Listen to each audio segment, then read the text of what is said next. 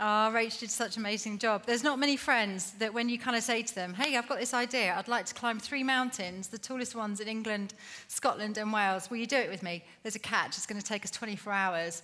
Did she go, what? She was went, yes, totally, I'm up, I'm in. So thanks, Rach. Awesome to do adventures with you. Is that going to stay there? I bring so much clutter with me. Look at me. I'm so high I've got tissues and all sorts. Um, I am loving this series of gift. I love um, just hearing about what goes on in the life of this church and hearing the stories uh, from you guys about how you get involved and how you use your gifts to serve one another.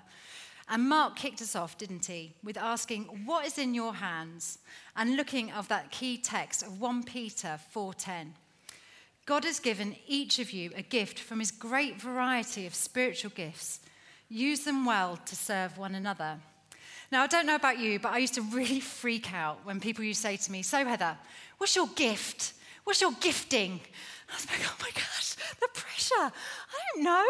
I kept thinking these gifts had to be big, that they were the evangelists that would go out into the streets and preach the word of God, and hundreds would come to know Jesus or the pastors and the preachers that just had all this theological knowledge and we could whip up a sermon in like five minutes. And trust me, it is not that easy.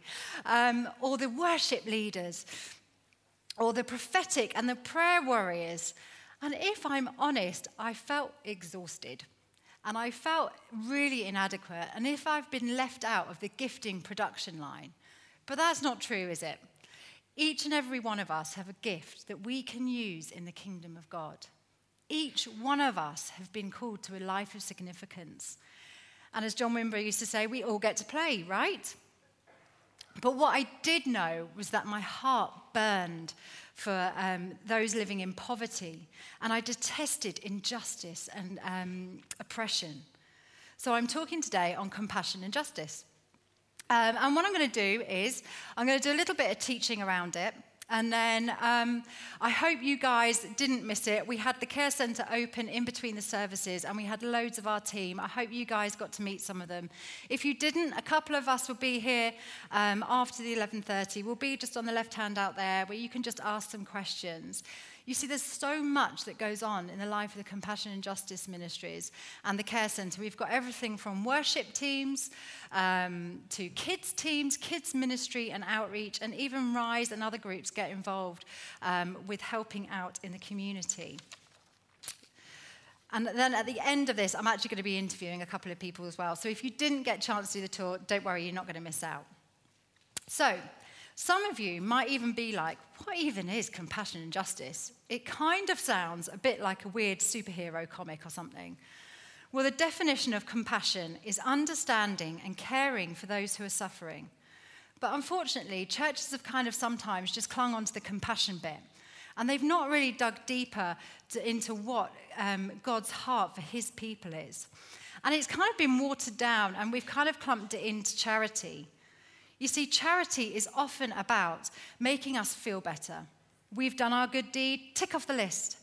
But it doesn't challenge us to make a sacrifice in the way we live to make right the lives of others. It doesn't challenge us, for example, with homelessness. We, we might be moved by compassion and think, oh my goodness, I need, I need to go and buy that person a, a coat that's on the street. And I'm not saying that bad. But does it challenge us to go deeper? Maybe you own property and you rent it out. Are you willing to rent it out at a lower profit for yourself in order for somebody that works in the city to live in this city? Does it challenge you to maybe um, take on people that are in receipt of housing benefit so that they can rent a property, thus reducing homelessness? Okay, maybe some, not all of us are going to be in that position where we own houses, um, but we all buy bananas and chocolate, right? No? Yeah, oh, good. I was like, oh my goodness, is it just me? I'm like, I know Richard buys chocolate now, come on. yeah. Um, so you're in the supermarket and you're faced with two choices, aren't you? You've got your cheap bananas, you're like, wow, great, that's a good offer. Or you've got your slightly more expensive ones, um, and they're fair trade. You kind of think, well, I'm not going to spend my money on something. Mm-hmm. Are we actually challenging ourselves and thinking, who is actually producing this? Who's at the other end of this? You see, those regular bananas, that could be somebody that's in forced labour or child labour. Yet with the fair trade ones, you're paying a little bit more, but ensuring that the person on the other end of it is getting a fair deal and is making a fair in- income from their profit, their um, uh, bananas. You see, for me, compassion doesn't go to the root of God's heart for his people, but rather compassion and justice go hand in hand. You see, you can be moved by compassion to act justly. See, justice is a biblical word, which basically means just to make right. Justice looks at the root causes of poverty and it reflects the character and deeds of God who is just. And it's a form of worship. When we live our lives in this way, it is glorifying God. And it's so relational. So relational. You see, our love for one another affects how we love God, and our love for God affects how we love one another. And God's love is so radical, isn't it? And so revolutionary. God's love is so revolutionary, it calls us not only to love the oppressed and set them free, but also to love the oppressors. I can remember the first time I think I was aware of poverty and justice. I was like seven years old and it was Red Nose Day. My brother and I were dressed up all in red and had one of those silly red noses on. Um, I totally should have had a picture of us, actually, shouldn't I? I'm sure I've got one somewhere. I did photos in my last talk. I should have done it, but I'm afraid I haven't. Um, anyway, we were sitting there watching the Red Nose Day, and they showed footage of these children in Africa and India. And they were like the same age of me um, and even younger. And I could not get my head around what I was watching. So I had quite a wealthy upbringing, really didn't um, want for anything. I was rather spoilt, if you ask me, my own admission. And there I was, watching children exactly the same as me, but didn't have enough to eat. And I just found it so unfair. I had no clue at that time that such poverty and injustice happened here in the UK, or there, even within my own neighbourhood. And I definitely didn't know that only a decade or so, so later, I would experience injustice and poverty and homelessness personally in my own life. And to understand what's going on here, we need to look at the story of the kingdom of God. It's the story that starts in the garden and ends in the city. We need to go back to the garden where it starts in paradise and God's creation is perfect and humanity created in the image of God whose character is just. But then the perversion of God's image by Satan, which we see in the sinful values and actions of humanity when we oppress others, is the cause of an injustice. And the evidence of this is all around us, isn't it? Do you know that there are there were 40.3 million people living in slavery in 2018. That is three times more the amount than during the period of the transatlantic slave trade. 20% of people in the UK are living in poverty, including 8 million working aged adults and 1.9 million pensioners. And there were 4.1 million children living in poverty in the UK from 2017 to 2018, 70% of that 4.1 million of those children are from working families. And I could go on, but quite frankly, it gets me too riled up, so I'll save you from seeing that because it's not pretty. But we see this play out in the Bible, don't we? We see humanity turning away from God's perfect will, and selfish desire and greed births out of our hearts. God uses the prophets to call his people back, to act justly. In the book of Isaiah, we see this awesome prophet calling the Israelites to return to God, to repent, and to be renewed. In Isaiah 1:17 it says this, "Learn to do good, seek justice, correct oppression, bring justice to the fatherless, and plead the widow's cause." You see, the book of Isaiah is not only calling people back to God, but he also points to Jesus. And he's pointing to Jesus where um, the coming kingdom will come, where poverty and injustice will end, where it ends in the city. One of my favorite chapters in Isaiah is Isaiah 61. Um, so if you've got your Bibles, if you wouldn't mind just turning to that, it is going to come up on the screen as well. So it's the year of the Lord's favor. The Spirit of the Sovereign Lord is on me because the Lord has anointed me to proclaim good news to the poor. He has sent me to bind up the brokenhearted, to proclaim freedom for the captives and release from darkness for the prisoners, to proclaim the year of the Lord's favor and the day of vengeance of our God, to comfort all who mourn and provide for those who grieve in Zion to bestow on them a crown of beauty instead of ashes, the oil of joy instead of mourning, and a garment of praise instead of a spirit of despair.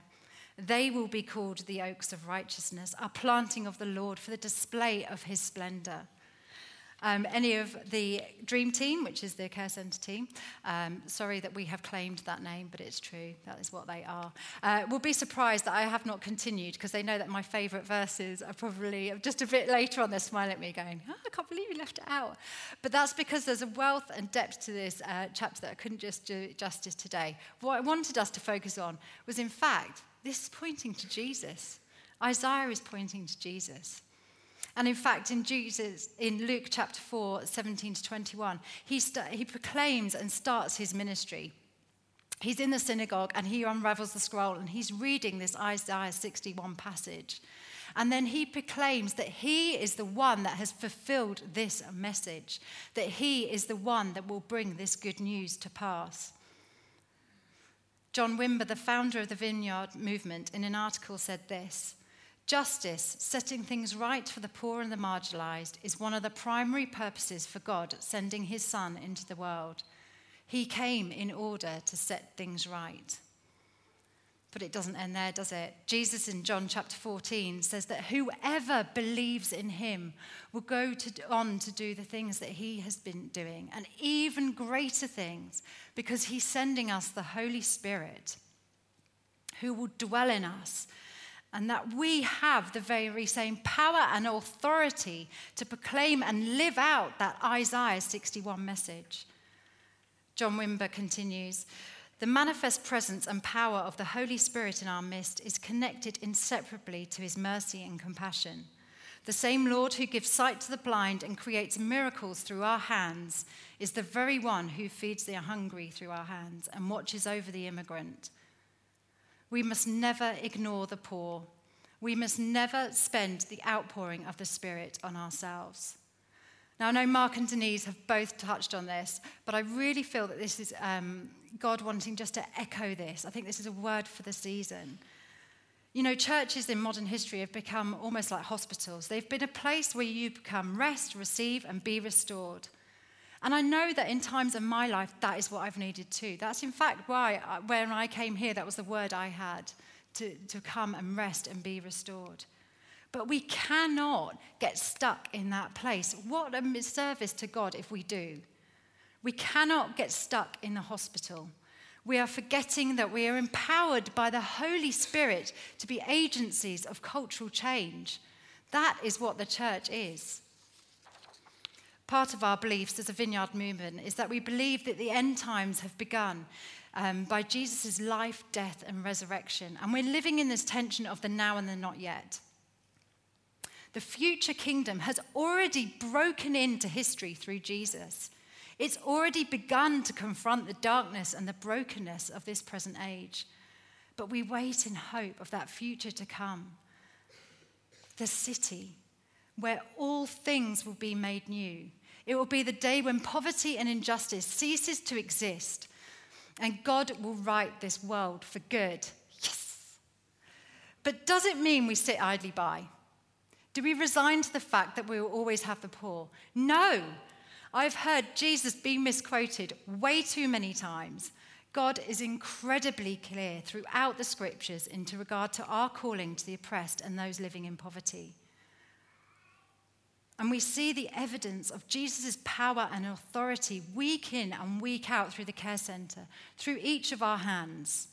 We see healings, deliverances, God's provision, captives being set free, addictions being broken, broken hearts turning to Jesus and becoming whole. Standing up for justice and acting in compassion should never be a sideline or a bolt onto the church or for an excuse to us to say, oh, the church should do that. That's the church's job. It's part of the very fabric of how we are created to reflect God's image of being a just and loving Father. It's our DNA and is a call to each and every one of us to use what He has given us in our hands to be His hands and feet here on earth. It should infuse into every aspect of our lives and impact the choices we make. God's vision was to create a space here for us to demonstrate that calling, for us to be a people that serve this city. The facilities here enable us to meet an immediate need, but we also work on a deeper justice level, going deeper to alleviate the root causes of poverty and justice. So I would love to welcome up uh, three members of the Dream Team. So if I could have Sue and Emma and Andy, please. And they're just going to tell us a little bit about how they use their gifts um, to serve the community in this way. Should we give them a bit of a encouragement? Hey. you right, Dream Team? Yeah. Dream Team, I like that. Keep that. so, Emma, what do you do through the Care Centre and how do you use your gifts? Um, so I uh, joined the Care Centre about 20 months ago um, in March 2018, um, just at a period where I was coming, starting to come through some illness and I wasn't working. And I just felt that I wanted to go and do something that would help me um, continue to heal and take my mind off what was going on for me.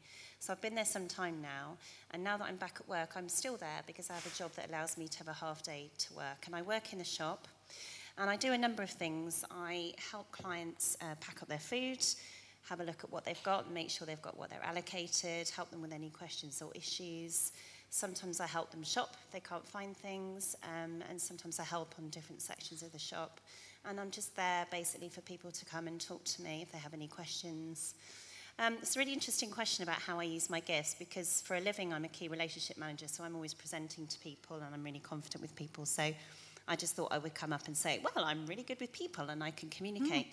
Mm. Um, but actually, God gave me an opportunity to hear back um, or look in the mirror this morning, um, as he often does. Um, and as I was walking into the service this morning, I bumped into one of our clients from the care centre. And we stopped to talk, and she said the service was amazing today, and she felt really blessed. And I said, Oh, you know, I'm feeling actually really low today, and I really feel like I need to feel God's Spirit, and I've got to, I've got to do this interview on stage and, you know, talk about my giftings at the care centre. And she said, Well, I can tell you how you make me feel. And she said, She said, You're always happy. Not today. Um, she said, You're always happy. Um, you put me at ease um, you're really confident and you have loads of energy, and you make me feel that way when I come in. Aww, so God's given me the opportunity this morning to be told what my giftings are by someone that I'm actually impacting when I work there. So thank you, Lord, for those words. Aww, thank you. Hey Sue. Hiya. Hiya. And how do you use your gifts in Care Centre and what do you do? Um, I have the most amazing job because I'm a pastoral befriender.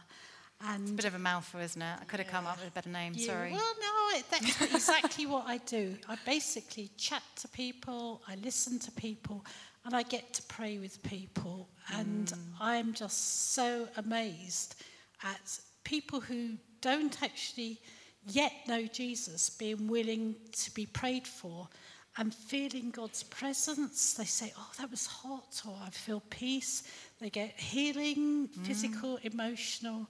And sometimes I get to pray with people to receive Jesus. And it's just like, oh my goodness, it's just such a privilege.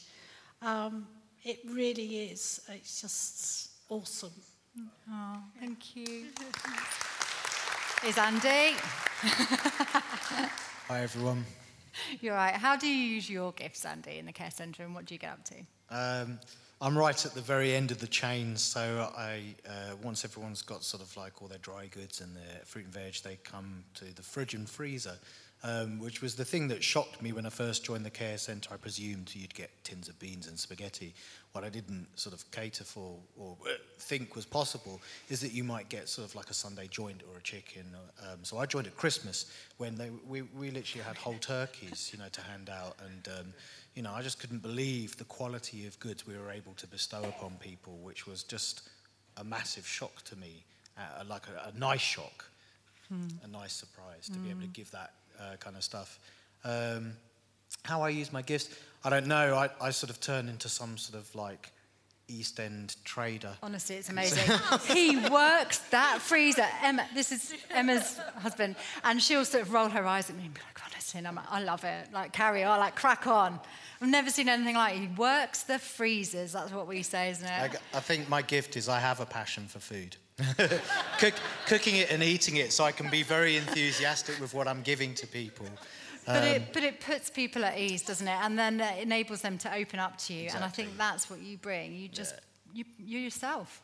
Yeah, I, I'm, I mean, I'm not sure this is an answer to the question, but the thing that was on my heart to say, um, I'll try and be as brief as possible, was, um, uh, you know, God, you're quite right. Uh, Jesus said, "The poor you will always have with you," um, and that's not an offhand. Oh, they're always going to be there, so don't worry about them. Um, that was like, they're always going to be there, and it's your job to look after them. You know, to be my hands and my feet and and, and my mouthpiece uh, towards people who are suffering. And and I think what working at the care centre has highlighted for me is the polar difference between God's compassion and our human hearts. You know, I think it's very easy to give out a charity when it's easy, when it's like, just text this and, and, and give three pounds of water, and you do it as a feel good thing. You know, just like, oh, I've done that, I've given some water to an African child. But actually, God calls us to give more precious things. You know, what, what, he look, what he saw was the woman who smashed her costly jar of perfume, or the, uh, the person who put like a penny in the box. He went, saw that because that was the only one she had. Like he sees the precious gifts that you give. And what are the precious gifts that we can give? Invariably, it's money and it's time.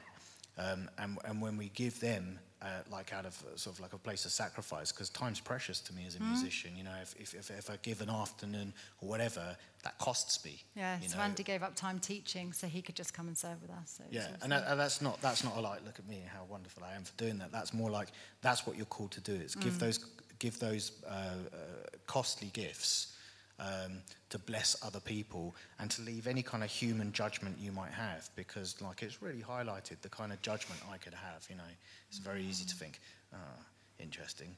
You know, someone needs food, but they're smoking fags outside. Hmm. Yeah, but but but there, but for the grace of God go I.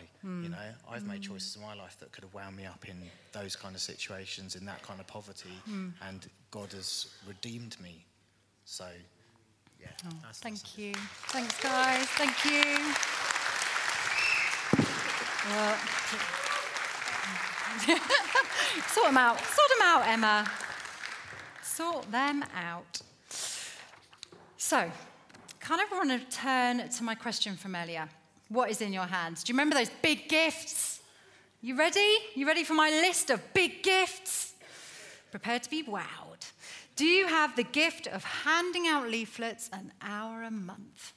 This gift says, I love my community and it is not okay that there are people in my neighborhood that can't afford to eat. Do you have the gift of food preparation and washing up? This gift says, I love and care for your basic needs. You deserve a meal that will nourish you and bless you. Do you have the gift of setting up and setting down? This gift says, I love and respect you. I care that you feel dignified here when you come. I think you're worth having a clean and tidy environment that makes you feel at ease. Do you have the gift of sorting cans?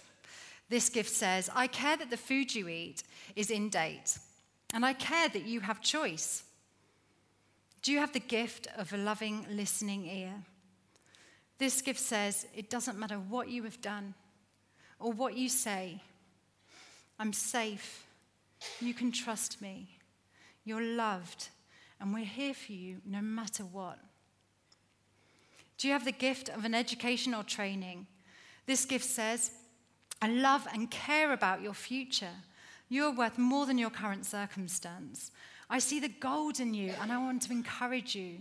Someone once taught me this. Let me pass it on. Do you have the gift of writing letters, signing petitions, and saying, No, this is not right? This gift says you are fearfully and wonderfully made. You are worth more than your current situation, and you are being wronged. I want to empower you so that you can walk in freedom. And this is my favorite. Do you have the gift of being you? This gift says, I know what you've been through. Me too. It's okay.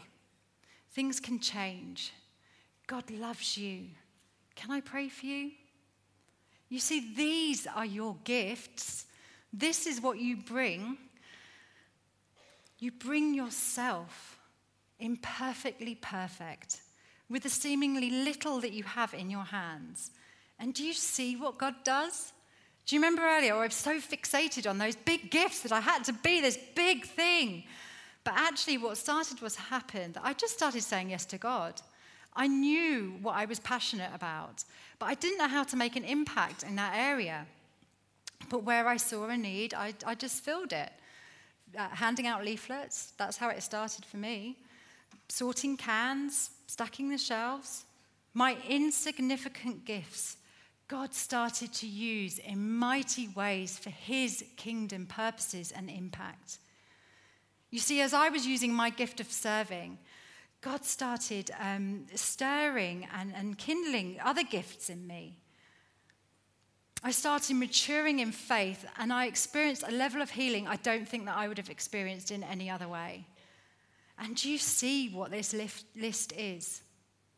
Gift, gift of worship, each one of them, gift of teaching, gift of prayer, and gift of evangelism. Each of these bring an opportunity to share the good news of Jesus. Through every small act we do in serving, we are bringing God's kingdom here on earth and showing and telling people just how much God loves them. Can I have the band up, please? Thanks, guys. So, what gifts do you have in your hands? For those living in poverty and injustice, we are all empowered by the Holy Spirit to bring the presence of God's future to our communities.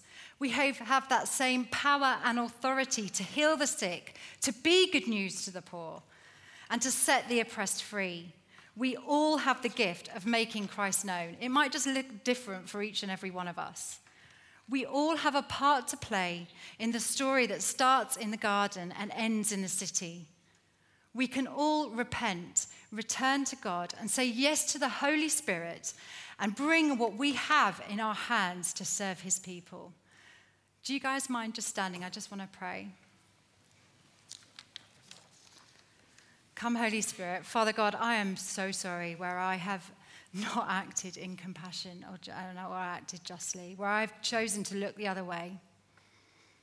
I'm sorry, Lord, where I've overlooked my gifts that I didn't think were big enough. Holy Spirit, would you stir in us now, set our hearts on fire for the things that burn in yours? Help us to see people how you see them.